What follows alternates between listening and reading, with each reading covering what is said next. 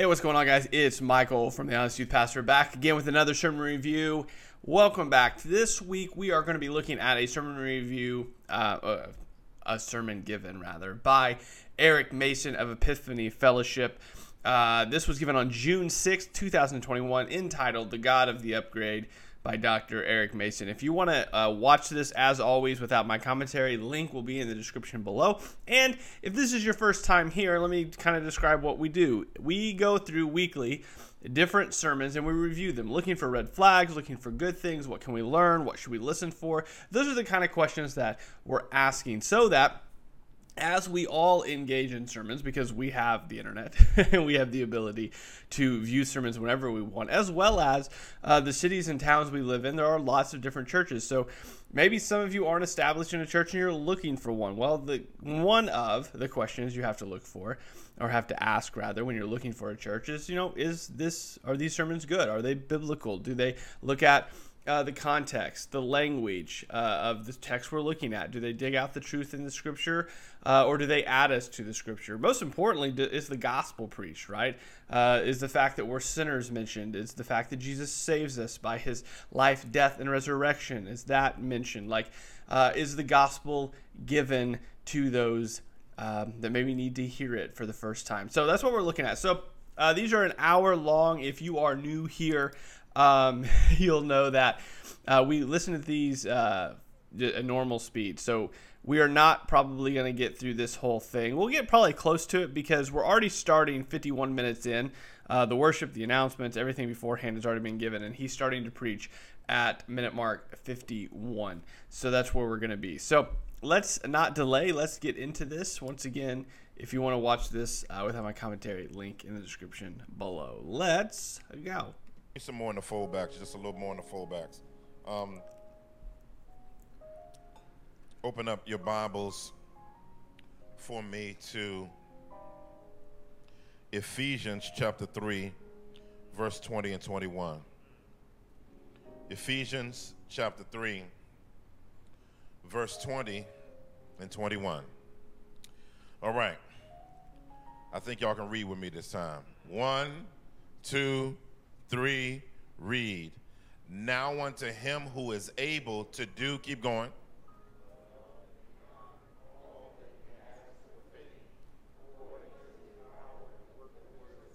uh-huh, in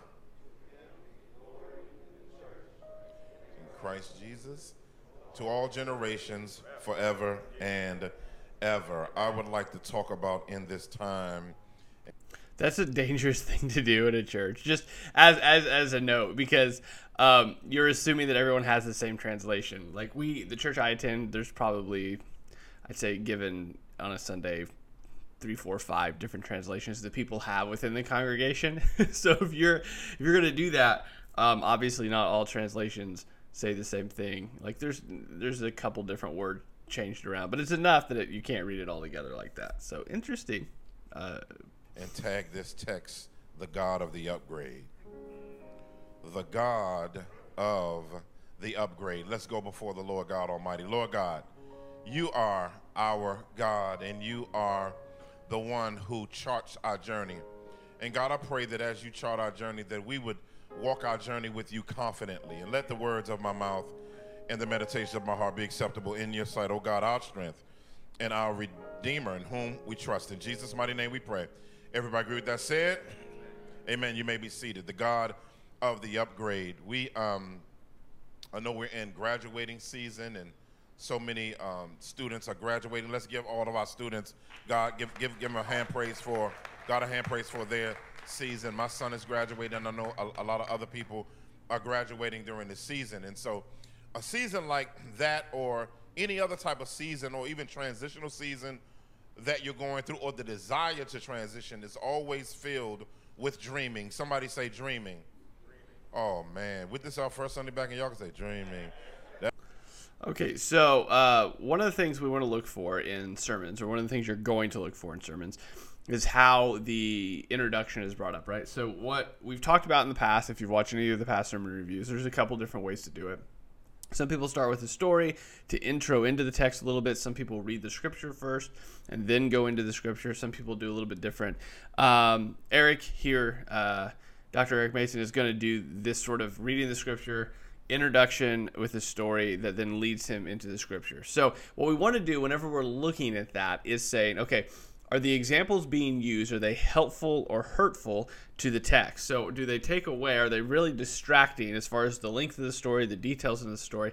Are they distracting to what we're trying to learn from the text? Or do they actually, you know, exemplify what's happening in the text and help us understand it better? And that's one of the things we want to look for, because that's incredibly important. Is it something that actually draws us into the scripture more, or is it detract? And that's what we're looking for. So as he gives these examples, um, those, those are the things we want to look for. Is it helpful or is it hurtful uh, to the actual text that we're looking at? That don't sound, that's, that sound like dead folk right there. Uh, uh, uh, let me hear you say dreaming. God, God, God, God doesn't mind. How many of you know that God doesn't mind if you dream? I, I want you to free yourself today, because God has no uh, uh, issue with us dreaming. The issue isn't with dreaming. The issue with is with what we dream and what's the motivation for it. And, and one of the things that I believe that we need to expand our vision for and our theology in is being invited to dream big, because your dream uh, should always match God's heart, God's glory, and God's purpose. Let me say that again: God's God's heart, God's glory, and God's purpose. And and, and so and so, it's very important for us that we would begin to, uh, as we want to get into different seasons, that we begin journaling and being passionate about seeing great things happen in our life. You should be optimistic about your life. Uh, uh, you, you shouldn't be down on your life. The reason why is because my Bible tells me that he came to give me life and life more abundantly. And because he came to give me life and life more abundantly, you have to be careful of letting the struggles of your life strain the vision and dreams and desires that God wants in your life. Now, this is not a motivational sermon. I'm telling you right now, it's a deeply gospel sermon. It's not your your your, your run-of-the-mill usual purpose sermons. It's just one of those things that wants to help you to have a more biblical and optimistic outlook on life and what God has for you. You should be passionate about it. You should be pursuing about it. You should be studying about it. You should be learning about it. You should be praying about it. You should be developing about it. You should get more and more depth in what God is framing and shaping in your life. That's why the Bible says the plans of a good man are established by the Lord. Many are the plans of a man's heart, but God orders his steps. So real quick, one of the things that he acknowledged and kind of set before us here was that he knows that some of this is going to sound like uh, like a motivational speech or like a like a, a purpose sermon, but he wants to set the stage that it's not a purpose sermon, like a hey, you know, you can do all things sort of thing, but a a deeply gospel sermon. Then those he he sets that up and says, okay, so this isn't just your run-of-the-mill, you can do this, do that purpose sermon. There's actually something here that he thinks is very important, uh, and it's actually gospel-centered. So those are, he's setting up that kind of criteria for himself. So these are the things you want to you want to listen for, right? Because I, he acknowledges, and I mean, I this is the first sermon I've ever um, seen of Doctor Eric Mason. Um, I think any, the only thing before this that I've seen from Doctor Eric Mason is uh, I read Woke Church. Uh, past that, my interaction with him is that's it's limited. Um, But uh, he does seem to have the wherewithal to uh, to acknowledge the fact, like, when people hear what he's saying, they're going to default into, like, a, oh, this is just motivational speech. But he wants to confront that before he even gets very far into the sermon in order to say, no, no, no, come with me, stay with me. This is actually going to be incredibly gospel-centered. So he sets that up. So as we listen now for the sermon, um, as we listen to the sermon, those are the things we want to keep in mind. He said this isn't just a run-of-the-mill purpose thing. This is a gospel-centered thing. So he set that standard for himself. Um, and sometimes I think it is important as pastors, if you're a pastor, to acknowledge that. Like, we talked about this also before uh, in these videos, but acknowledging what you're saying and what they're hearing. So that may be two different things, but you, you have to kind of anticipate what the congregational pushback is going to be. Address that as you know that pushback's going to come so that they stick with you through what you're saying uh, even if they have, you know, maybe an inclination to be like, oh no, he's just he's just saying this. You can address that before you get too far in the sermon and keep them with you as you work through the scripture. And that's this is what it seems like uh, Mason's doing here is um, saying, no, I know what you're hearing and I know what you're thinking, but this is not what this is not that. And then he wants to pull them along as they uh, as he goes through this sermon. The, uh, so, so, so in other words, the, there's an expectation that there's planning. And so interestingly enough, this passage uh, uh, uh, packaged here in this text is one of those passages that's an invitation to dream. But even before Paul gets to it, this is really a hinge passage in the book. Because in chapter one of Ephesians, uh, he begins with his theology that gives him the framework to even get to this point that he's at right now. Uh, it, it says in chapter one that God the Father, uh, he, he chooses us. God the Son, he saves us. And God the Spirit, he seals us. And then it goes from there to talking about the depth of intimacy that he wants us to have in order to open up our eyes and our understanding to be illumined to the depths of the scriptures. Then chapter two begins to talk about how messed up we were, because he talked about the fact that we were dead in our trespasses and sins. In other words, uh, uh, getting saved isn't you seeking after God, it's God seeking after you. He said we were sons of Satan, sons of the devil, uh, sons of perdition, sons and daughters of perdition. But then it says in chapter two, verse eight and nine, it says, for by grace are you saved through faith. It is a gift of God that no man should boast, meaning that only way you got saved was not any meritorious work of your own, but it was the meritorious work of Jesus Christ and Jesus Christ alone. And then it goes from there and it does something interesting. It says we are his workmanship in verse ten, created in Christ Jesus for good works beforehand that we should walk in them. I wish I had time to spend on that, but it's interesting that before you got saved, God created good works for you. He's just waiting for you to walk in them. In other words, God has already charted your journey with, you don't have to go trick-or-treating to get treats. God has some treats waiting on your journey for you, waiting on the road impact. That's why you got to walk with God, family, because there's some stuff waiting on you that God wants to give you that your walk with God turns you towards. I love that word, the fact that that word says it, it, we are his workmanship. It means masterpiece. Picasso don't have nothing on what God has created in you.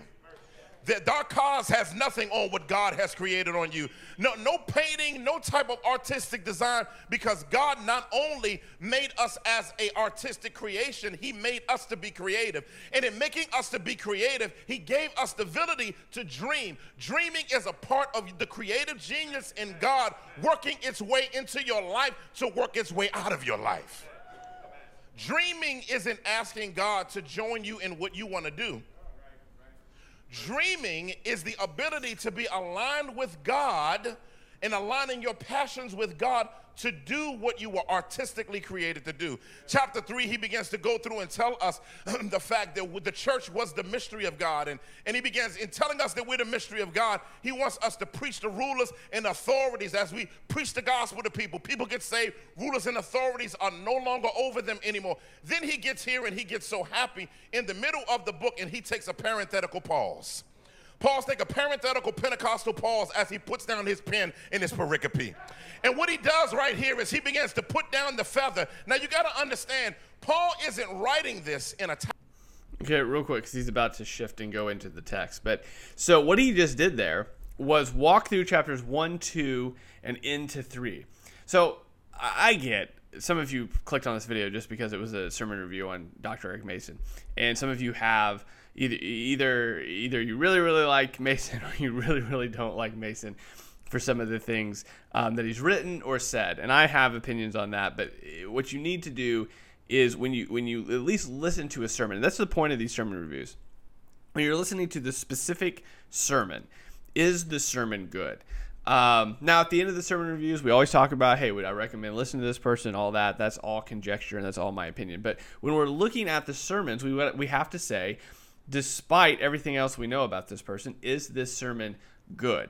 Um, does it contain things that are, are helpful um, or not? And what we see here is he as he went through chapters one and two into three, talking about what is there. I mean, he presented the gospel. He's talked about Paul presenting the gospel, what that looked like, how he was explaining it to those in Ephesus. I mean, this, this was all good.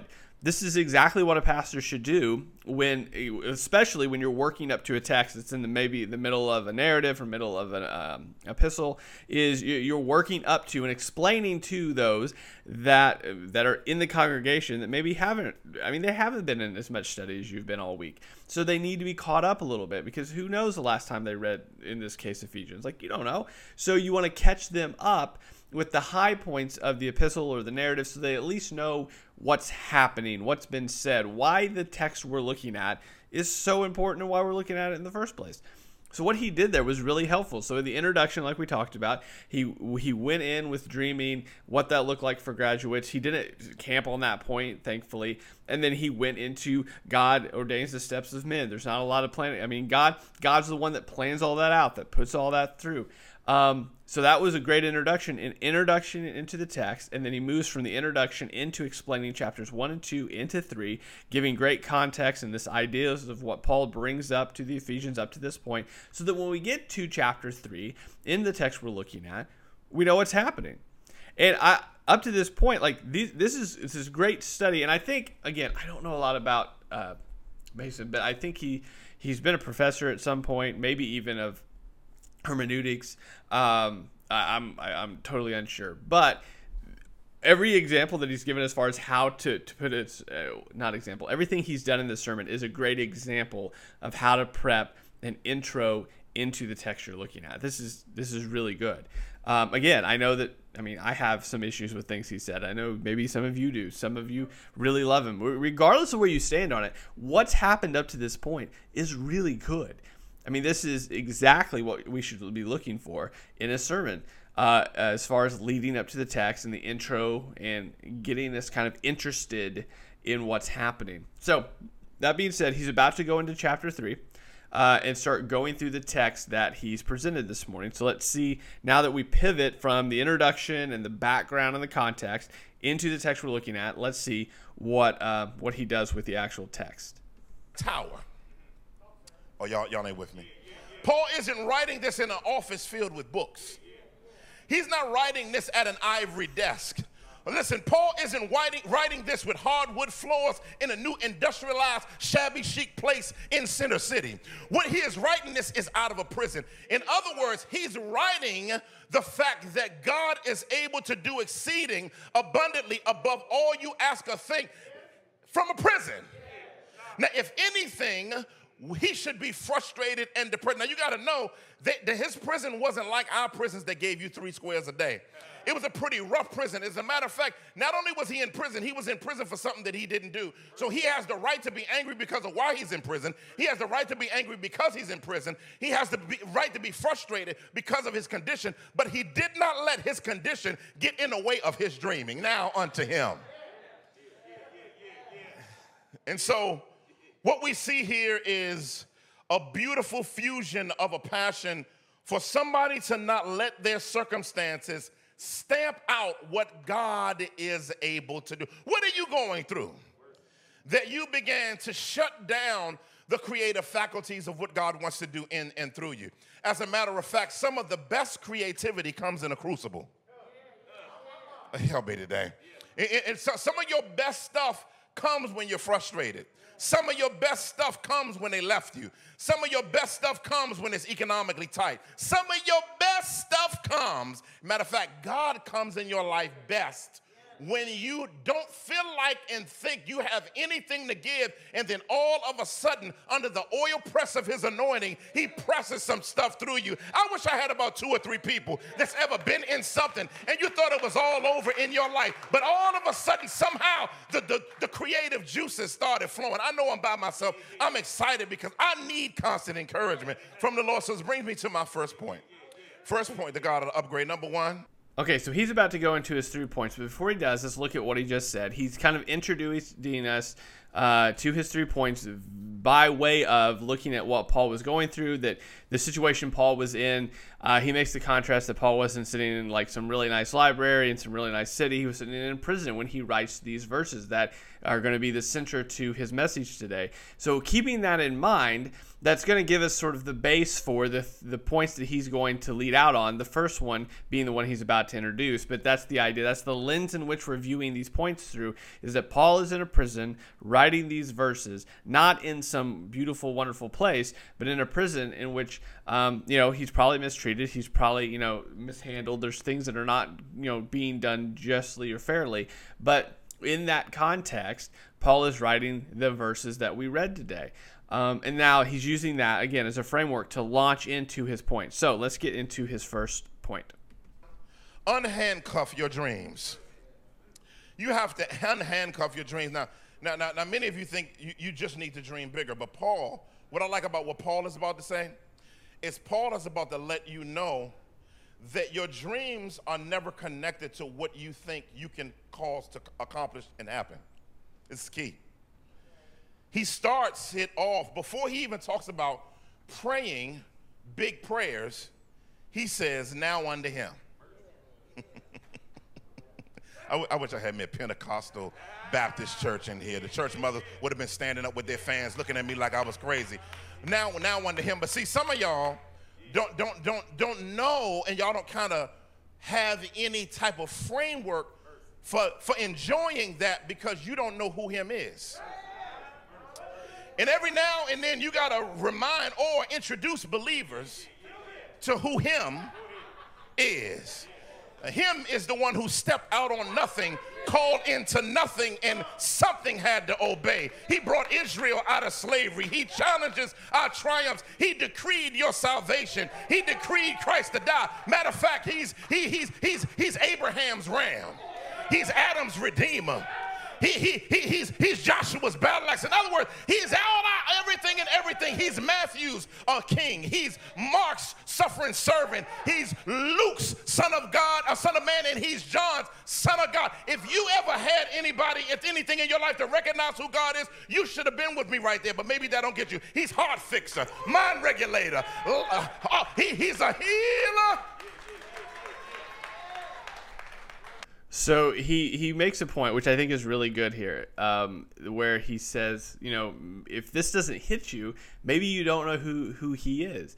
If if you don't understand who God is and what he's done in the past and what he's doing in the present and what he's going to do in the future, then that doesn't excite you. I mean, that that's Eric's point here, is that if you don't understand what he's done in the Old Testament, and Eric walks through and gives some examples in the Old Testament, if you don't know what he did in the New Testament, he goes through and he, he really surmises what each gospel writer kind of and puts, uh, you know, titles Jesus as, um, then you don't know. And if he's not done things in your life, then you, you don't you you don't praise him because you don't see what amazing things he's done. And that's kind of his point leading in here, is that you just, if you don't know God, then you're not excited about him. And that was kind of his kind of jab there. And I think it's important sometimes, and some pastors are a little scared to do it, where it's sort of, a, oh, you don't get it. Okay, well, you don't know who he is then. Like, they're afraid to say that. And that was sort of the, the very gentle jab that uh, Mason just gave to his congregation. Oh, you don't, you're not excited? All right, maybe you don't know him. Right? And that's the idea of kind of, kind of to goad you along, right? to be like, to keep your attention, to poke you a little bit uh, in the middle of the sermon, um, to kind of, again, to, to, to kind of just agitate a bit in order to keep your attention and to get you asking some questions. You can't dream until you know who he is. Because when you're empowered by who he is, you handcuff what you think he can do. Matter of fact, or what you think can be done. Some of you, God is calling you to some stuff, and you're already doing the calculations. God, how that's going to work? Listen, God, listen, listen, listen. You ever went to dinner with somebody? He's met you. I, I remember we was in seminary. And, um, you know, it's tight in seminary, grad school. And um, we went to dinner. Now, I didn't know what the restaurant was until we got there. Mm. I got there, and I had never been to a restaurant that didn't have prices on the menu. Um, it's one of those places, if you gotta ask, you shouldn't even be in that joint. You know, you, you know, I was like, it just said market. It said M K T. I didn't even know what that was. I said, what is M K T? Is that like a, a Roman number or something? I'll, I'll try to figure it out. And I'm sitting there like, dang, man. They ordering, they started ordering appetizers, yakowisms everywhere. And I'm like, I'm like, yeah, I may need to drink the water. Tell them, you know, I'm fasting, you know, I'm with the Lord right now. And so I said, um, yeah, man, um, um, yeah, I, I'm, I'm probably going to. And they was like, E, what's wrong? I was like, you know, I'm good. And they looked at me, and what, what they didn't try to embarrass me because they knew what was going on. They said, nah, we got you. Order what you want. I said, order what I want? I said, get, Garçon, Garçon, come here, Garçon.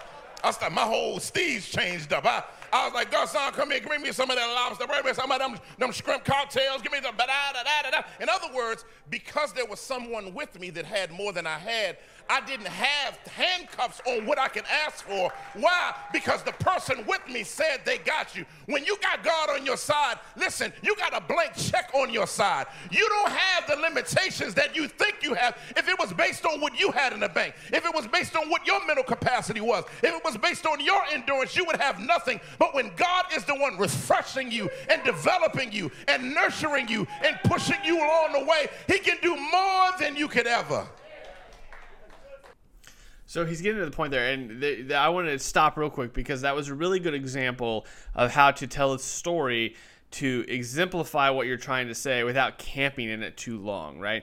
I mean, the idea, and I think everybody got it. I mean, you just listened to the same thing I did. But the idea here being is if you know who God is, you know that he doesn't have limits, that that that when you're with him, there's this blank check. Now, I think you could take that either way, right? I think if you were to have a prosperity preacher say that, then the he you know the prosperity preacher would go to like that's everything, like you you're there's no limits. And I think uh, Mason does a really good job here of not taking it that far, but rather saying that like if he mentions mental capacity, right? So there's certain things that you don't think you're able to do. Well, with God in endowing you and uplifting you and giving you the strength and the knowledge, then you do have the mental capacity to go far beyond what you think you're able to do because God's the one doing that, right? There's lots of things that I've seen many people do that they didn't think they were able to do or to accomplish, but because God was in their life and the Spirit was leading, the Spirit was giving knowledge, that they were able to they were able to do. They were able to go far beyond what they thought their their capability was because God was the one that was with them in that situation. And that's his kind of point there is that um, he uses that illustration to push forward the first point he's already looking at, which is that like if you know who God is, you know that this isn't like there's not, he calls it handcuffs. So there's no handcuffs on the situation in regards to restrain or restrict you. There, there's this freedom because you know who he is to be able to to enjoy in that freedom of who he is. Um, so I think that was, I wanted to stop because that's a really good example. Like the example he just used was wonderful in being short and summarized, yet full of uh, of of life to give to, to help us be like, oh, okay, that's what he means. And then he does it and moves on, and the point is made. Do so now one to him, to him, him. You you gotta you gotta you gotta have some him in you. You you gotta you gotta see you run to you run. That's why the psalmists always started their prayers out with adoration and praise, because adoration and praise magnifies the massivity of God before you get to asking him for stuff. Because if you just get to asking for stuff without acknowledging in your soul who he is, you'll limit what you ask. But when you start off your prayer, that's why we was taught in Sunday. See, some of y'all who've been to Sunday school, you taught adoration and praise, confession and repentance. Uh, uh, uh, and then after that, what's that? Prayer and petition. That's where we went from there. Amen. That's what we taught. That's what we saw. And, and praise and thanksgiving, that's why we begin the service off with praise and worship. Because it's a, it's it's it's a, it's a doxological uh, uh, uh, uh, a disposition by which we... Just time out. We're not going to look at that, but if you go back to what he just said, like that would be that would be noteworthy. to write down. That was some good stuff. Allow the liturgy of worship and praise to, to, to, to spew the atmosphere and to mace the atmosphere with the glory of God, so that the, the, the ministry of everything else will flow under the presence of God. Is your life filled with knowing who he is? And see, you know you're weak in knowing who he is if when it's time to give him some adoration and praise and you only got a few things to say. Let me, let me just encourage you to do something. Get up your praise and worship dialogue. You, you got to know that he's majestic. You got to know that he's omniscient. You got to know that he's omnipotent. You got to know that he's full of grace. You got to know that he's abundant in loving kindness. You got to know that he's just. You got to know that he's your all and your all. When you begin to learn how to talk to God and know the intricacies of who he is, it magnifies the massivity of his glory in your life. Some of us have to, God is, listen, some of us have a little God. Now, God is already big, but in your mind, he's small. Because God is from everlasting to everlasting, your mind is really, your, your, your walk with God is expanding to how big he is. In other words, you and I have to constantly work through, can God do it? The reason why we even ask that question is because in our mind, God is a certain size. But what's the, the beautiful thing about God is God doesn't even let our size quotient get in the way of how massive he is and what he can do in our life. That's why Paul says, now unto him, because he knows that the situation that he's in is a tight situation, but he knows that the God he serves is bigger than his situation. And so he says, now unto him. But then he goes from there, who is able? Stop right there. All right, so he's about to go into his second point, but I want to stop and kind of review the first point. So he went through a couple different examples to push home this reality of how big God is. And I think that's important um, for a couple of reasons. One, as a pastor, obviously, you know your congregation, or you have an idea of your congregation and where they're at belief-wise. And there's going to be, like, so Mason's going to push in on different points than maybe you're going to push in on, and, you know, vice versa. The idea here being that kind of to know where your congregation is spiritually, to know their walk with the Lord, so that you can kind of press in on those hard points. My guess would be, and this is just a guess, but as hard as he pushed in on that, he really wants to at least remind them of how big God is, because maybe... I mean, we're we're apt to forget.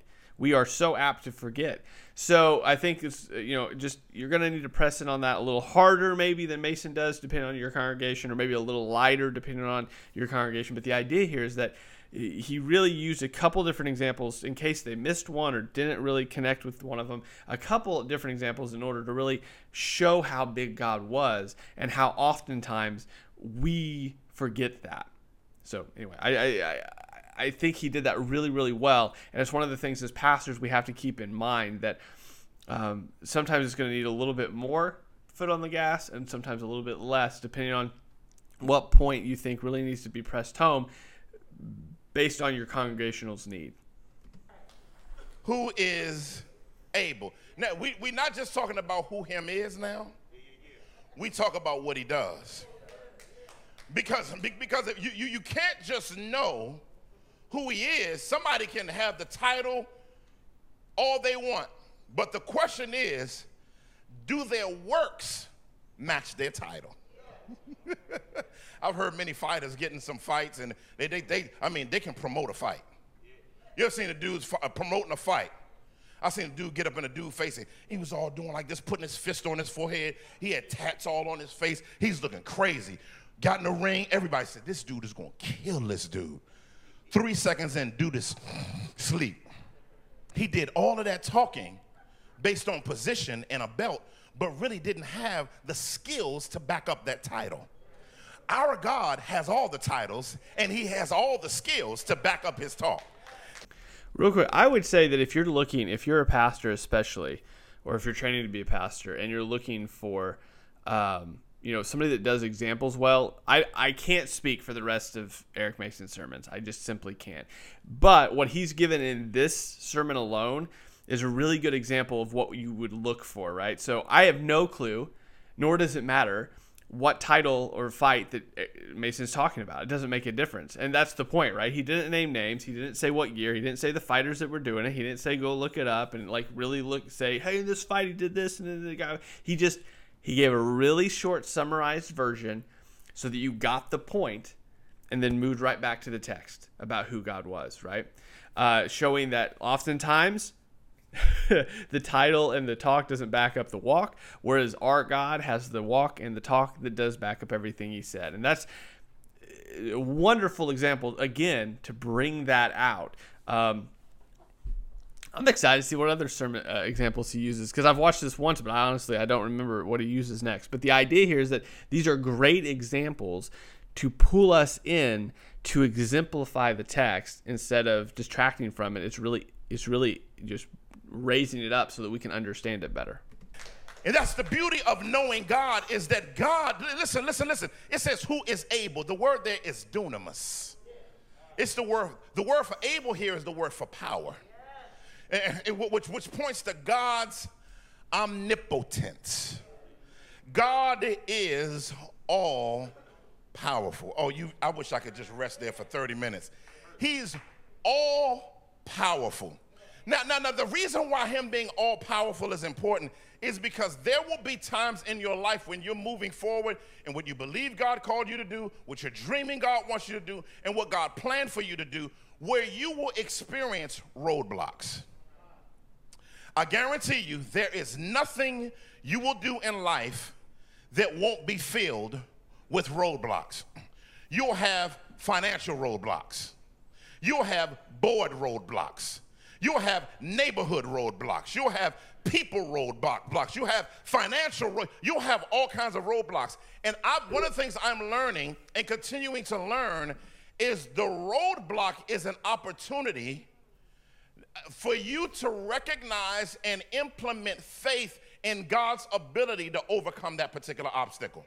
Listen, if if if you ever, listen, in your life, guarantee it, there are going to be things on your road that will position you to short-circuit your faith. But as a believer in Christ, you have to have the capacity and the ability to recognize that God is able, even in the midst of natural inability. I remember they told my wife and I.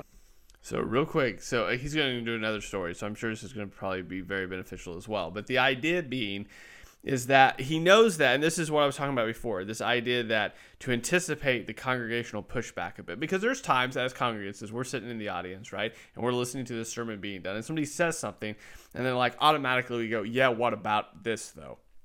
And he seems to anticipate that when he says that uh, that God is able to do, talking about what he's able to do and everything he says he can do, he can back up, but all of a sudden, like in our head, we go, yeah, but what about?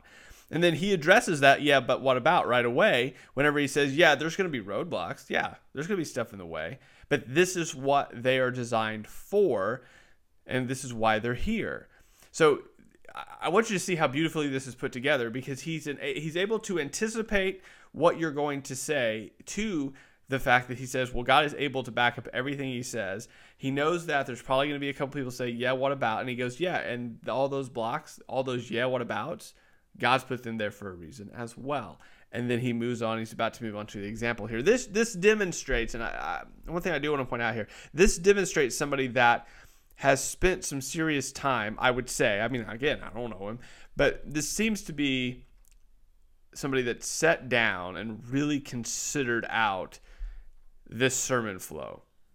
Not only the text of what he's looking at and what he's presenting, but also this the the assumed pushback or questions that are going to come as he's prepared, so that when he when he's preaching, he can just build that in and then keep moving on. Like, so all of the, sometimes there's pastors that preach and there's this criticisms that come and they're just like, what is this all about? Where'd this come from?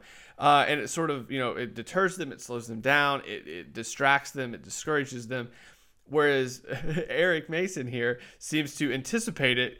he consumes it and uses it to to push the sermon on, right? So there's a couple ways as pastors we can do that, right? We can we can get discouraged by the pushback, or we can consume it, use it to actually push forward on through the sermon with the anticipated feedback we get. Now, you're going to get pushback you didn't anticipate.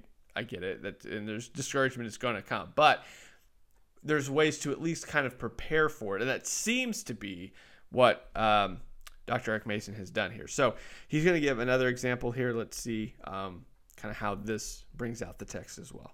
Now, we would never have any kids. I remember that. I remember that. Matter of fact, they told us to abort him. They said, because her body can't take a baby in her, so in order to save her life, abort him. And my wife said, I'll die before I do that. The doctor looked at us like we was crazy. And um and and and and, and, and you know, when you hear kind of reports from people, you know, you, you, your heart flutters, and then then this is the bad thing you do. You start getting on the internet. And then you begin, then you begin spending all this time talking about people who have this, what usually happens. Then the list just go red, just all this negative stuff. And then next thing you know, you taking anxiety medicine because you don't know what in the world you done got. Your, you done looked up this and you done looked up that. Now you done got on YouTube. YouTube would just start. You get on YouTube and somebody, some doctor with a white jacket on, talking about what the usual statistics are. And you hearing all of this stuff, what the statistics are and what the research is from the P H Ds and from the M Ds and from the, from the nurse practitioners and from the experience. Then you hear testimonies of people who lost somebody and you just got your mind all wrapped up in faithlessness. And then we had to say, we, it was times we had to say, babe, let's turn this off. Yeah, yeah. This is not doing us any good. Yeah. And, and, and, and so what we began to do is we said, in the place of investing in our hearts and mind, that doesn't mean don't know what's going on with yourself medically, but you can't be so invested in what can't happen that you can't trust God for what will happen. And they said all of this stuff was going to happen to him. He's going to have Down syndrome and all of this stuff. Then he ends up coming out, and he was in N I C U unit for, for, for, for, for, for six weeks. And what I did during that six-week period with all the tubes in his body, I would go there before work, during lunch period, after work, and at night, and I would pray over him four times a day with my hands on him, because they said he may not survive. They talked about how he was, and I just kept going to the hospital. But somehow, this Friday, he gonna be nineteen years old. He gonna be nineteen years old. So nineteen years ago, they told me he wouldn't survive, but he's sitting here in his right mind and in health, because we said now unto him. Yeah, you better, you better stop, you better stop letting, you be, I'm telling y'all, some of y'all have locked your minds away because of some folk tale somebody told you. But let me tell you something. God ain't finished with what he wants to do in your life. God isn't finished with the breakthroughs that he wants to give you. God isn't finished with everything he wants to bring your way, because he loves to do stuff that's out of the ordinary to show us that he's better than the natural. That's what he loves to do. Listen, listen, let me, let me, let me tell you something. Everything God calls you to do, you need supernatural resilience for. If, if you don't learn how to have some type of resilience, that resilience comes from looking at the eternal one himself, who is the most merciful and truthful and powerful one. Now unto him, and then it says, I like this, this next part, who is able. Able. Point two, upgrade our prayer capacity. We have to upgrade our prayer capacity. Look at what it says. To do above and beyond all we ask or think. The, the, the, the, the word there in the Greek is the word means superabundant. So one thing I want to to look at before he gets too far into his, his third point here is, or his second point, I forget what he said it was, but is that he keeps going back to walking through this verse. So this is what we're looking for as well. Um, when you're when you're hearing a sermon, it's very important that we're looking to say, is what's being said grounded in the text? Now, you have to be a little careful with that because we've seen sermons before where it they keep going back to the text, but it's just to keep it's just to go back to the text and twist it again. So that's why context is important. That's why language is important. That's why um, you know noting things down that somebody says that may be a little questionable to double check later. That's why all of these are important. Uh, blindly trusting in a pastor is just preaching up there is a little problematic in a lot of regards. But one of the things you want to look at as a as as a very helpful thing, something that's like not a red flag, like this is definitely what we want to do, is to go back to the text every single time. So look at the text, make a point, give an example, maybe clarify it a little bit, walk through the context, the language if necessary. Obviously for him, the context isn't important because he's already brought us to that point. But looking at the language, bringing out the richness of Scripture, which Eric's uh, kind of rhythm seems to be, get to this this this one word, these couple words, bring out the richness there, move on to this other, bring out the richness there, bring, and then move to another section and bring out the richness there. It seems to be at least what he's doing in this sermon is this rhythm of here, example, another verse or another couple words, example, another couple words, example, and then tie it all together.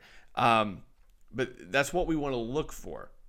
Because I don't care at all how smart uh, Doctor Eric Mason is, which apparently he seems to be fairly intelligent. Uh, well, not fairly, like super, like he seems to be very intelligent. So the idea here being is that even though he is, what I want to know is, is he going back to Scripture every time? Is what he's saying being grounded in Scripture? And that seems to be the case. And what he's doing in this sermon, at least, is going through and really bringing out that richness. So the first section was we were looking at, you know, look how big God is. And then the second was, look what he's able to do and how he backs that up with his actions, despite the things that are in our path, um, which sometimes, his point was, to bring us closer to him and to see just how big he is from his first point. And now he's going to move on to the third. We're not going to get all the way through the third. Um, we got about fifteen minutes left in the sermon review. I like to try to keep them in an hour. But let's see what he says, and then we'll kind of summarize uh, everything at the end.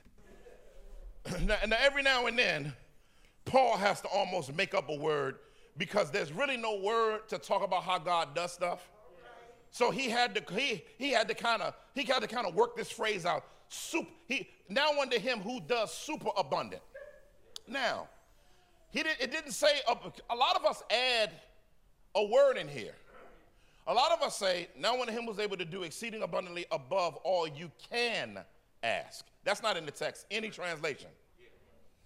We we always add that can. That's that's key. So remove that, because he says, now unto him who is able to do far uh, to do above and beyond all we ask or think. In other words, God only upgrades what you actually ask. Now, I think his next point, so leading into what he says here.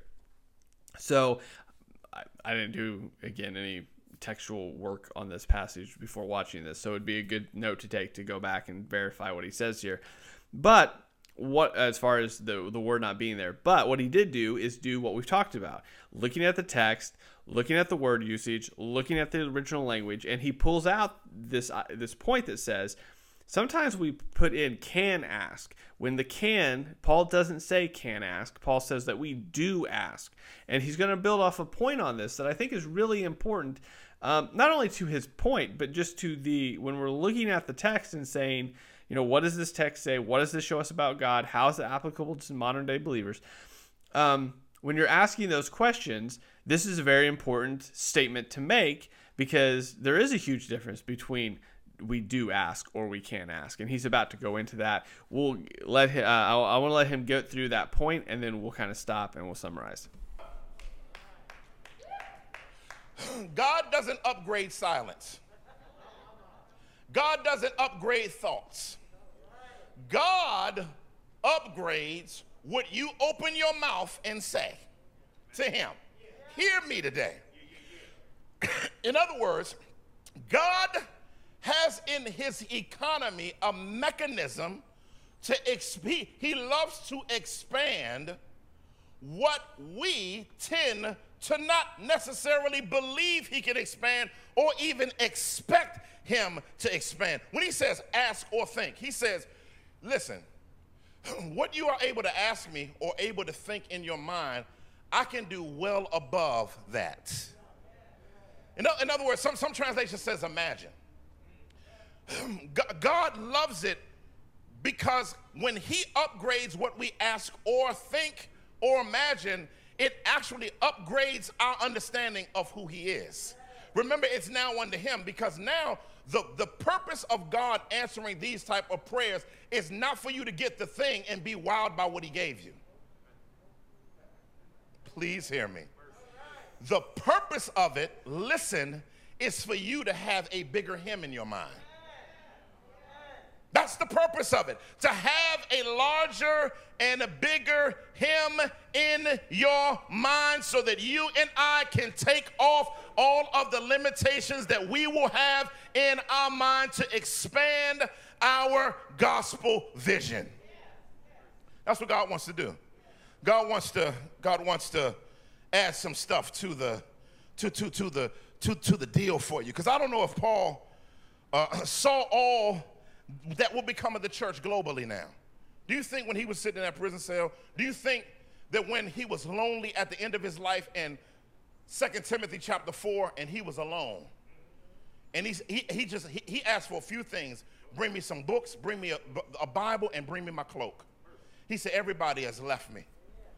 Can you imagine the depressed man that's about to go to Rome to be beheaded? Because he appealed to Caesar. What is in his mind of the scope of things? He wrote thirteen letters of the New Testament. One of the largest writers of the New Testament had to get shepherded through depression by one of his disciples in Second Corinthians chapter seven, verse six. Do you think he would ever think that because of his ministry, globally two thousand years later, people would be preaching and reading from a letter that he preached? He could have never seen that ever in his mind. He was just hoping maybe the churches that I've sent this to could get this. But God did above all he could ask or think by making his writing generational.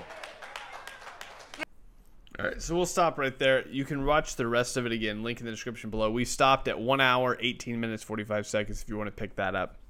I want to summarize the uh, the sermon here, and we'll summarize. We'll end with what he just said.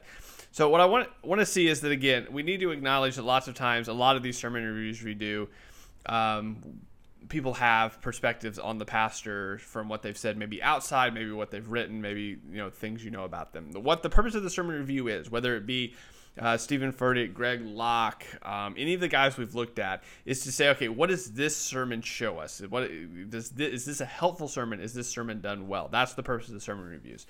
With this sermon review, I'd have to say this is a great example, especially if you're a pastor or learning to be a pastor, of what it would look like to uh, kind of prepare a text, Uh, to walk through it, anticipating maybe the pushback, and then building that into the sermon with examples that are incredibly well done, so they don't detract from the text. They actually help the congregants see the text better and continually go back to the text time and time again to keep walking through it.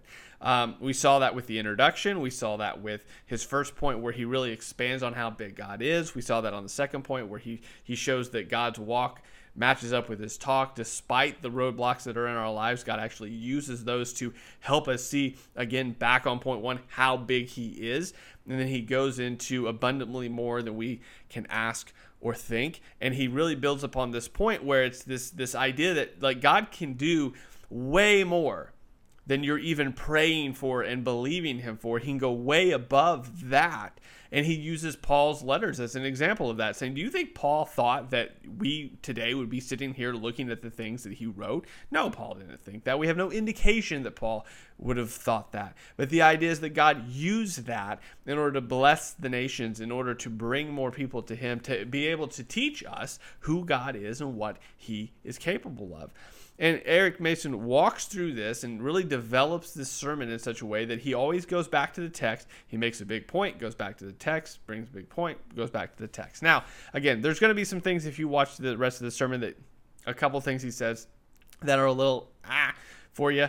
Uh, but I think altogether, this, this sermon uh, was really, really well done.